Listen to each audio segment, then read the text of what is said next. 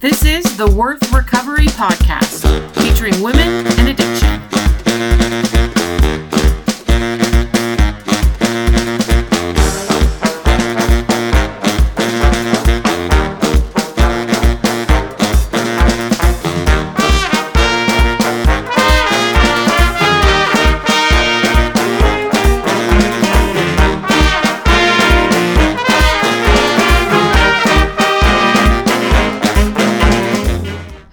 Goodbye. Welcome. I was going to say good morning, but I don't know if it's morning for you or not, so it doesn't matter, I guess. Welcome back to Worth Recovery, a podcast featuring women in sex addiction. My name is Amy. I'm your host here. I've been sober since December 2nd of 2012. You can probably hear the air conditioning running in the background because it is hot here in Utah where I live, and we've been under a little bit of a heat warning. I don't know what you want to call it, but it's been hot. It is hot here. So I am glad to be back, though, with you today, podcasting and talking about Step 10. We're going to continue our discussion about Step 10. We started this a few episodes ago, and we talked about the principle of continuing, because Step 10 starts, we continued. We continued to take personal inventory, and when we were wrong, promptly admitted it. And so that's Step 10. In our last episode, we talked about that principle of continuing. We have to continue. We have to continue over and over again. I love how the big book says, it is easy to let up on the spiritual program of action and rest on our laurels. We are headed for trouble if we do, for alcohol is a subtle foe. We are not cured of alcoholism. What we really have is a daily reprieve contingent on the maintenance of our spiritual condition. I love that idea, that what we have is a daily reprieve contingent on the maintenance of our spiritual condition. I'm sure that you've experienced that daily reprieve. I know I have. How, especially early on, I would say, how things were going along really well and things were fine. And then all of a sudden I acted out again. And it wasn't like I just started from the beginning of my acting out, right? It's, with easy behaviors. It's like I picked it up exactly where I dropped it off, my addiction, and it continued to get the better of me. What we have is a daily reprieve contingent on the maintenance of our spiritual condition. So if we're going to continue that spiritual condition, the maintenance on our spiritual condition, what is it we're supposed to continue with? And Step 10 tells us we're supposed to continue taking personal inventory. So that's what we're going to discuss today, is personal inventory. What exactly does that mean? We're not going to necessarily talk about how we do it, because we're going to save that for another episode when we talk about working Step 10. But we're going to talk about the principle behind personal inventory, what exactly that is, and how it helps us. So that's kind of our topic for today. That's what we're going to discuss. Before we jump into that, though, I just want to catch you up on a few things.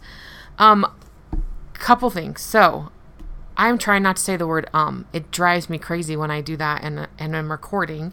So that's why the little hesitation there. A few things that we have done and started and completed and are ongoing with Worth Recovery. So the first thing is, a few weeks ago, we had our first Dating and Recovery Intensive here in Salt Lake. And ladies and gentlemen, it was awesome. It was so awesome. It was better than I could have ever dreamed or hoped for, actually. We had all women this time around because that's who registered and that's who called us. And so we were excited about that. And we spent so much time discussing this whole aspect of relational recovery, right? We get into recovery, whatever that recovery is for.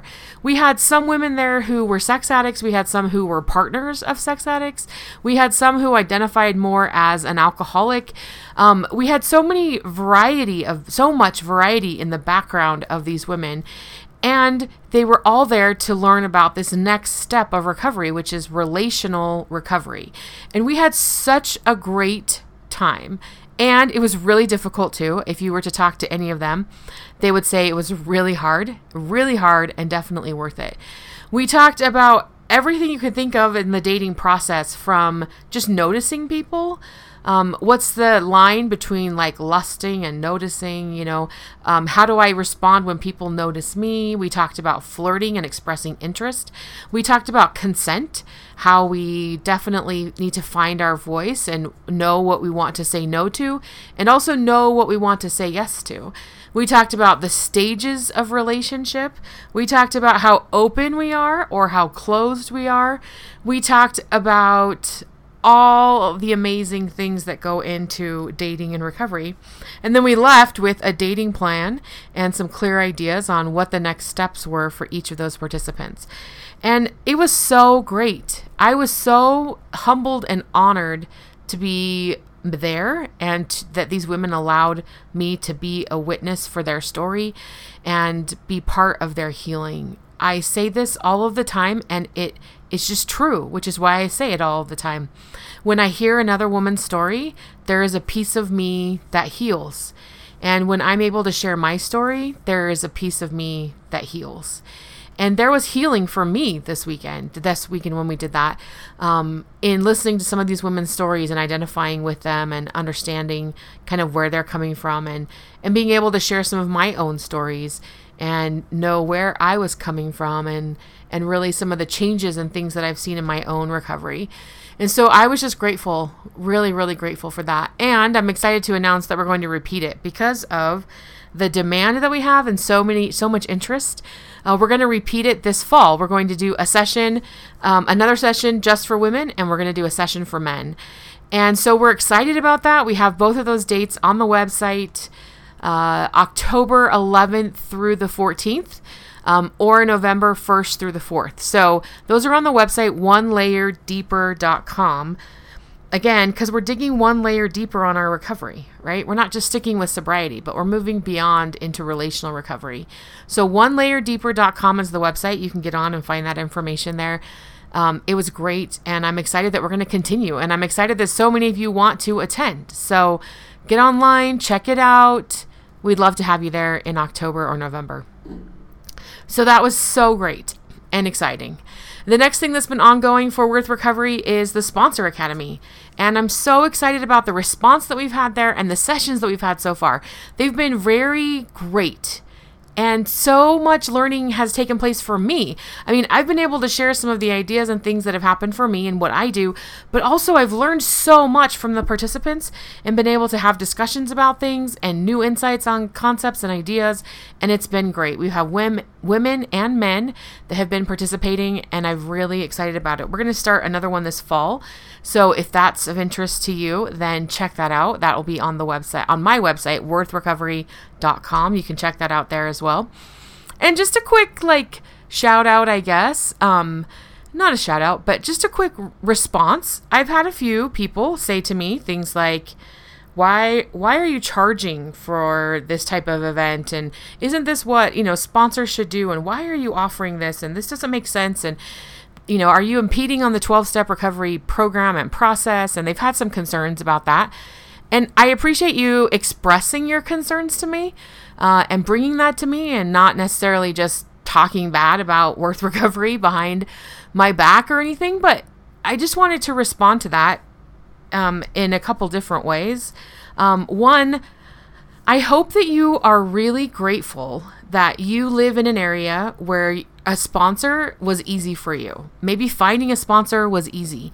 Maybe having people in the program that your program, whatever your program of choice is, that are accessible, that are sober, that are staying sober, that are supportive, and you live in a culture where that is, in a place where that is happening, I hope that you are really, really grateful, because that is not the case around the world, not even around the United States. Different areas that we don't have that option. I sponsor a woman in the UK who has access to no other women in recovery on a regular basis. I also work with women throughout the United States who also have no access to women in recovery at all. And so I'm offering this at a very low cost for all of those women who are struggling to find help, to find a sponsor, struggling to find someone to help them work the 12 steps, or struggling to really move forward in their recovery. Maybe they want to sponsor because they've been sober for a while, but they don't have a sponsor. And so they're trying to figure out, how do I do this? How do I make it happen? And so my goal here is not to rip off the 12-step community, as I was accused of doing, but my goal here is to really spread the knowledge that I have and pay that forward to a bunch of people, men, women alike, so that they can sponsor in turn. And that's the goal of the Sponsorship Academy. So if that's something that is of interest to you, I'd love to have you participate and really be able to share all of your wisdom and knowledge that you have about sponsoring with these men and women who don't have that knowledge. So we would love to have you participate. We're going to schedule another one in the fall, probably starting in October. And I'm just really grateful for those that are participating now and the things that I'm learning. And I hope that we can continue to build this sponsorship, a culture of sponsorship throughout 12-step programs throughout the world. That's my goal. That's what I'm trying to do, and I hope that you'll help me on that journey. A few more things real quick, and then we'll move into step 10. I feel like I've taken a long time on these announcements, but we have our events coming up in August. So we've got 2 events in August, one in New York and one in Atlanta. I'm super excited about them. We've got lots of people registered, and I'm just really excited to spend some time with people in different areas in recovery. So get online. You can find those online at worthrecovery.com. And then, of course, we have the one coming up in Seattle as well. That's at the end of September. So busy fall, busy year, and it's awesome and so great. And I'm so grateful for all the things that are going on and all of the progress that I hear from all of you in recovery and the stories that you share with me, because it builds my own life and it builds my own recovery. Okay, let's jump into step 10, because I have some things about step 10 I want to share about taking personal inventory. Step 10, we continue to take personal inventory, it tells us. And so what exactly is personal inventory? So for that definition, I'm turning to the 12 and 12. This is on page 88 in the 12 and 12, and it's the very first couple paragraphs. It says, quote, "As we work the first 9 steps, we prepare ourselves for the adventure of a new life. But when we approach step 10, we commence to put our AA way of living to practical use day by day in fair weather or foul. Then comes the acid test. Can we stay sober, keep an emotional balance, and live to good purpose under all conditions? A continuous look at our assets and liabilities and a real desire to learn and grow by this means are necessities for us. We alcoholics have learned this the hard way. More experienced people, of course, in all times and places, have practiced unsparing self-survey and criticism. For the wise have always known that no one can make much of his life until self-searching becomes a regular habit, until he is able to admit and accept what he finds, and until he patiently and persistently tries to correct what is wrong."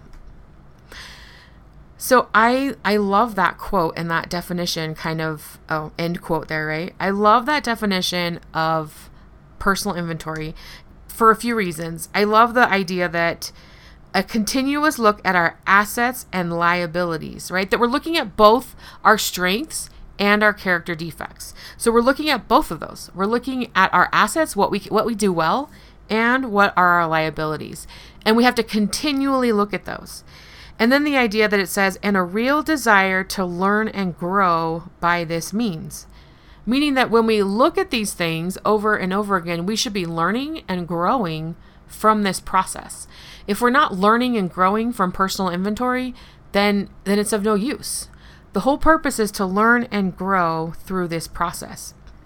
The second real concept that I love, I guess it's the third one in this paragraph, is just the idea that until self-searching becomes a regular habit, until he is able to admit and accept what he finds, and until he patiently and persistently tries to correct what is wrong, that we won't have much of a life. That those 3 things are key to having a life. That self-searching becomes a habit, that we can admit and accept what we find when we do this self-searching, and that we patiently and persist in trying to correct what we find there, what is wrong. So I think those key elements are part of personal inventory. My therapist calls this skill, this ability to look at ourselves and learn from that, the ability to self-confront. And I like that idea of self-confronting, the ability to confront ourselves, our thinking, our actions, our expectations, our desires, our strengths, and be able to admit and accept what we find. And I like that concept of confronting ourselves, like self-confront, because sometimes it's a battle. It's a little bit hard. And also sometimes we can talk ourselves in and out of almost anything, especially those of us that might have an addictive past. We can talk ourselves and rationalize and justify. We can talk ourselves in and out of nearly everything. I know I can.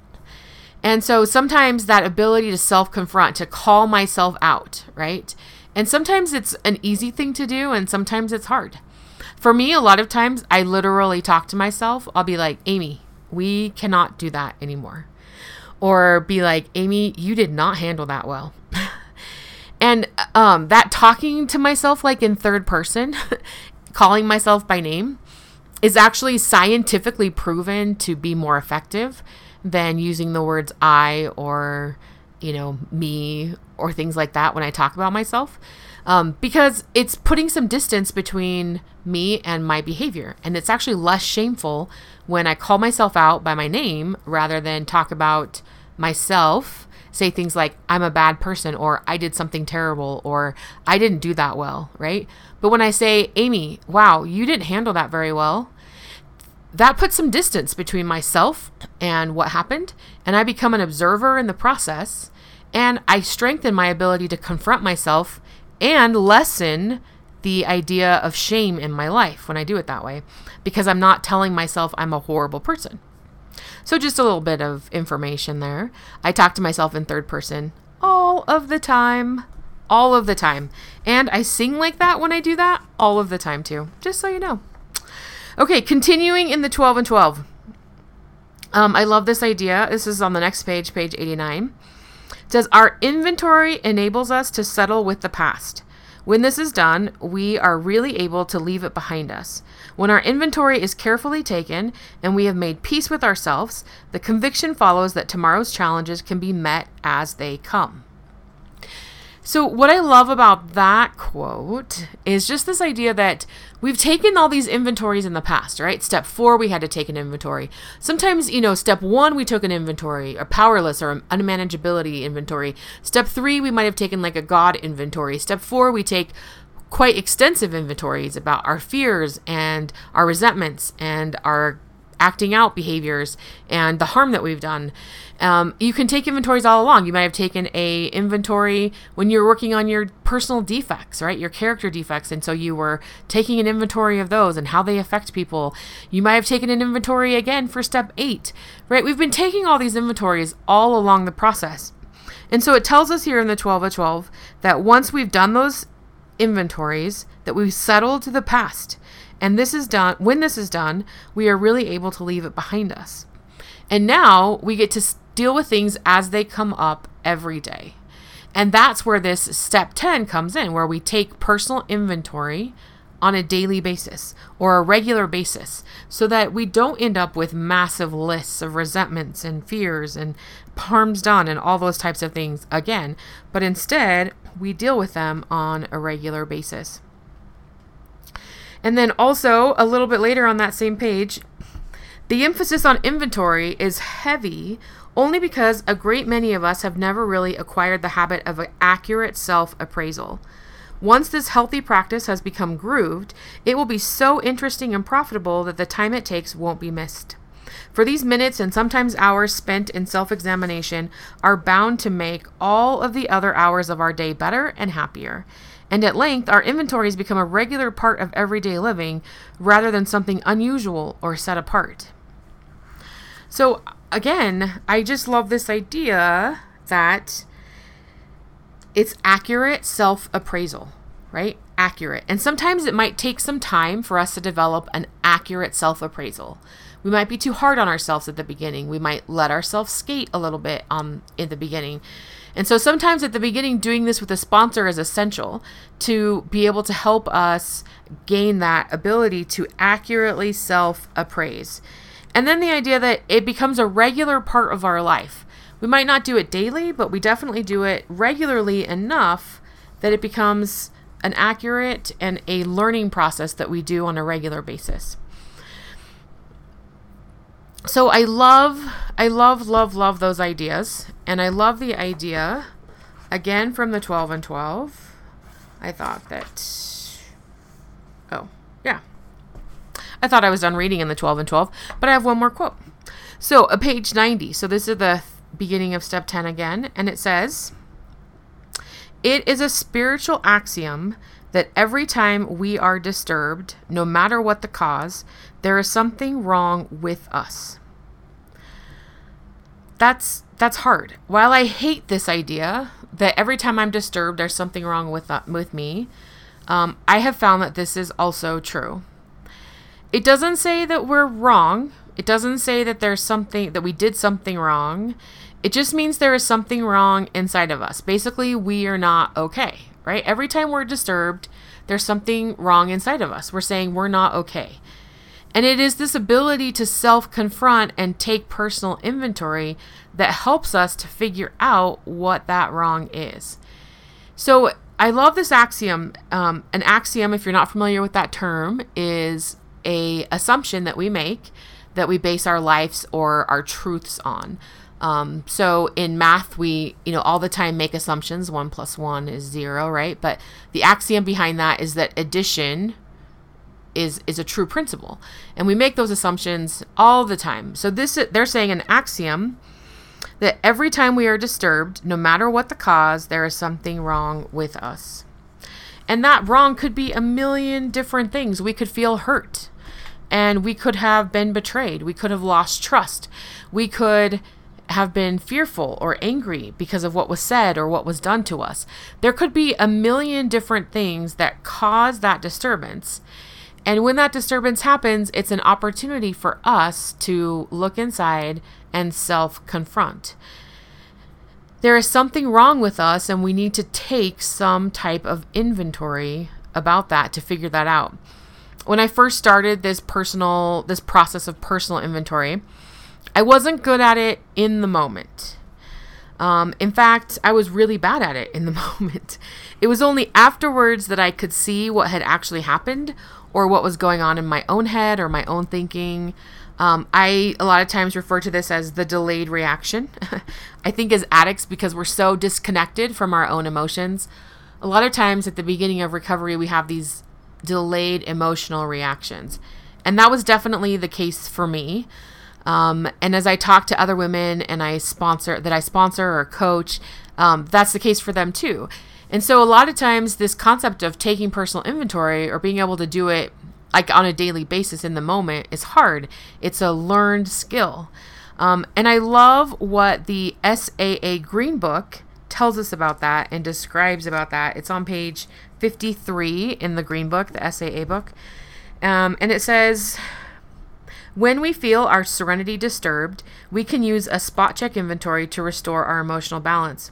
These quick inventories are often helpful when we find ourselves in conflict with someone or otherwise bothered by uncomfortable emotions. We take a moment to look inside and to gain perspective. We often discover unexamined resentments or other character defects at play. We can pause and ask ourselves what our part in the situation is. We can then admit our part and prepare to do whatever is needed to set things right, whether it is making direct amends, adjusting our attitude, or simply letting go. It isn't always easy to know when we've been wronged. We may not discover the truth about our behavior until later. When we review our day as part of our 10th step, we find ourselves recognizing actions and emotions that we weren't completely aware of at the time. With practice, we learn how to recognize how we are feeling in the moment. We gradually learn to listen to the quiet, gentle voice of our conscience and to notice from within when something feels wrong. As we continue to take personal inventory, we begin to notice our mistakes and hurtful behaviors more quickly." That has definitely been the case for me. As we practice personal inventory, we gradually learn to see our own behaviors and our thinking patterns. And this is really essential to recovery and especially to maintaining that spiritual condition that allows us to stay sober. So if the idea of taking personal inventory feels foreign to you, or if you're struggling with that delayed reaction type thing, or you have a hard time in the moment deciphering what's going on, first of all, you're not alone in that. And second of all, this is a skill that we develop, that we can learn over time. And as we practice it, we will get better at it. I know that's been the case for me. As we continue to practice personal inventory, we become better at seeing these things and being able to use them to correct our actions in our lives. The SLAA book also talks about this topic on page 96.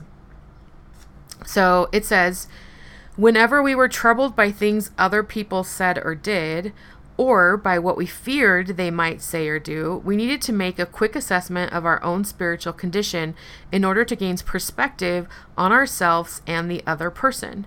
We found that one easy way to do this was to ask ourselves, if I were doing to someone else what I think is being done to me, would it be a symptom of my own illness?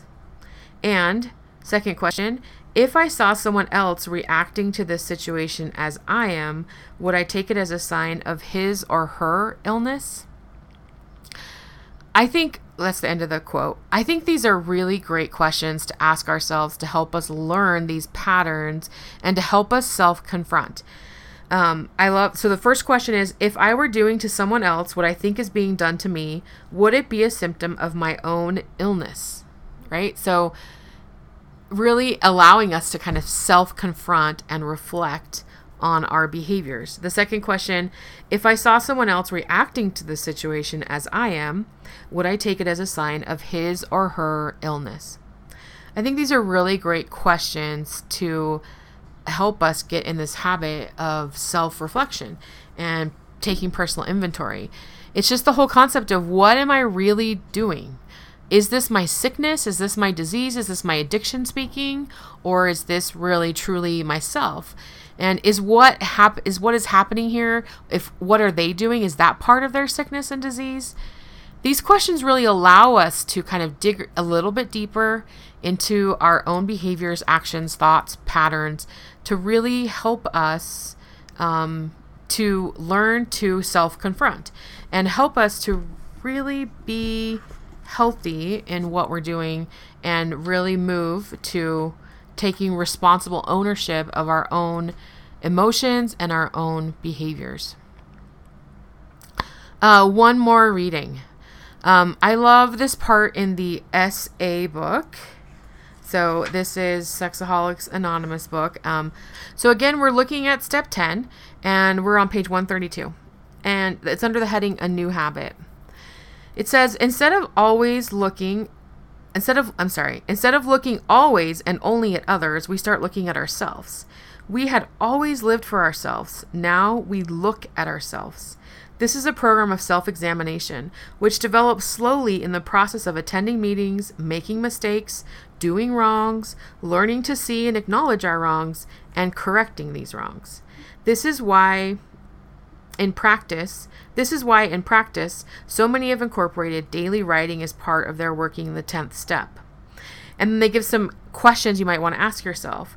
Why am I disturbed? Where was I wrong? What did I do or fail to do that makes me feel this way? How can I correct it? These are the kind of questions that we ask ourselves. Step 10 is the step we work anywhere and everywhere we interact with people, especially at home, at work, and in meetings. That's where the action is, where life is, where people are, and where our cunning, baffling, and powerful egos are. We work it promptly, on the spot, as close to the heat of the action as possible. I just love this idea, again, that it's about relational recovery wherever people are. Step 10 is that real first step where we start to look at our behaviors and actions with others, and how we're doing that on a daily basis rather than just looking at the past. So these are some of the ideas behind personal inventory and what it is and why we do it and the need that we have to do it on a daily basis, to allow it to become a habit and a part of our lives where we're constantly evaluating ourselves, not to put ourselves down, not to shame ourselves, but to help us become better, to help us become better people. And I know for me, in that process of working that and trying to become better, I've seen two major gifts that personal evaluation or personal inventory, the ability to self-confront, that they have given me in my life. Okay, so two major gifts that skill has given to me. The first one is, I would say, a sense of self, and in that process also a sense of self-love. I know now why I do the things that I do. I can explain why I have emotional reactions to things. I can figure out why something was triggering for me. I know what it is that people trigger or activate inside of me. I can figure that out now. I didn't know that for so much of my life. I didn't understand why I was so emotional about things. I didn't understand why certain things made me mad or angry or upset. I didn't understand why I was doing what I was doing. But step 10, doing this personal inventory and constantly evaluating why I'm doing things, has really given me a sense of self. I know myself better and more. I know who I am. I know what I want. I know what I'm willing to stand up for. And in doing that, I've developed a lot of love for myself and for who I am. I've developed an understanding for myself. And through that understanding, I would say more self-confidence. It has helped me to change me. Part of my inventory includes my strengths, what I'm good at, and what do I want to be better at, and what have I done well in the past or today or tomorrow, or what am I planning to do but better at. I ask myself these questions on a regular basis, and really it has given me that sense of self, and through that sense of self, a lot more love and compassion. And then also a lot more confidence in what I'm doing and who I am and my ability to handle things, my ability to self-confront, my ability to understand what's going on in the moment. And I really love that about this step and this process. The second major gift that I have received from doing step 10 is I go through my life with fewer regrets than I ever have, ever. Because on a daily basis, I'm looking at my behaviors and I'm fixing them before they get out of control. And I'm fixing them before things escalate or become a massive issue or concern. Before the damage has gone too far, I'm able to fix things. And what that does is it allows me to go through life with fewer regrets. I'm thinking of three examples real quick. I remember about, maybe 6 or 8 months ago, being in a meeting for work and being really unhappy with the direction that this group of people had chosen to go. But not really, just kind of sitting there like they had all kind of decided that, made that decision, like this is what they wanted to do. I was really didn't think it was a great idea. And I remember sitting there and thinking to myself, Amy, like, You can voice your opinion. Like you don't have to be angry or upset or anything. Like you can just say, I don't like this. And so very calmly, I just said, hey, I have some concerns about this. And I was able to voice my concerns, and I felt really heard, that my concerns were heard, that people listened to what I had to say. And at the end of the day, they chose the direction anyway, but it changed my whole attitude about it because I had spoken up. I had said what I needed to say. And I didn't walk out of that meeting thinking to myself, wow, if I had just said something, I should have handled it this way. I wish I would have, right? There were no regrets. And that's because I've worked to be able to control my anger. I've worked to be able to express myself in ways that are not combative, because those are things that I've learned from doing my 10th step. Also, I can think of two family experiences I've had recently where there was a massive fight or argument between family members, siblings, and I wasn't a part of it. And I wasn't even, one of the instances, I wasn't even there. And I am grateful that I wasn't there, because I don't handle those things well, but I knew that about myself, and I knew tempers were going to boil. And so I had left and excused myself, and I wasn't even there for the argument or fight. And what that has done for me is when I felt very disturbed at that time. And so I chose to really kind of take a step back and reflect on my own behavior. And in taking that step back and reflecting on that behavior, tempers boiled, right? And it boiled over. But I wasn't there to be a part of it. And I'm grateful for that. I'm grateful that I didn't say things that I might have regretted. I'm grateful that I didn't have to pick a side. I'm grateful that in the moment I was able to reflect on myself and my own issues and not get caught up in those of family members. So those are just quick, easy examples of some things that I have learned, and that I have fewer regrets living in my life because I have this sense of self. I know who I am. I know what I want. I know what I can stand and what I can't. I know when it's time to walk out because I'm disturbed. I know lots of different things. I know when it's time to speak up. And all of that is gifts that I have received from this 10th step, working this step in my life on a regular basis. Personal inventory, being able to self-confront, taking personal inventory is essential to moving forward and staying sober in recovery. Without this ability to self-confront, we're going to continue to slip into our old patterns and behaviors. And at the beginning, it takes time and effort, and it takes a lot of time and a lot of effort. And we've got to have people to support us because we don't always make an accurate self-appraisal. I'm grateful to have people in my life that I can call and say, hey, this is what happened. This is what I did. What am I missing? Am I wrong? Walk through this with me. I'm grateful to have those type of people in my life so that I can continue to self-confront and be able to be better, because I'm on a journey of continual improvement. That is my goal in life. I just want to get a little bit better and be able to have the relationships in life that I want to live. And I'm getting there day by day. And step 10 is an essential piece to getting there. So I hope that you think about today some of your ability to self-confront and think and reflect about personal inventory for you. What has that looked like? What has that meant? We've got 2 more episodes. We're going to talk about step 10.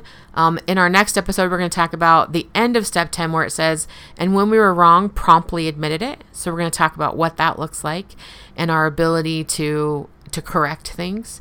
And then in the last episode on step 10, we're going to talk about working step 10. What are some ideas about how we work step 10 in our life? I've got a couple different inventories that were given to me that I want to share with you, and a couple different ideas on how we can continue to work this step in our lives on a daily basis. My friends, I hope that today, no matter what is going on in your life, no matter how far you think you've gone, no matter what you're struggling with today, whether that's a recent relapse or a partner issue or an argument, whether that's just discouragement or depression, I have been battling both of those in my life recently. Whatever it is that you're struggling with or battling today, I want you to know that you are worth recovery. You're 100% worth it, no matter what. I know that. I know that, and I feel that today. And I hope that you know that. And if you don't, you can trust me until you feel that way, because you are 100% worth it. I love you. I think about you. I pray for you, and I love you. Until next time, amen.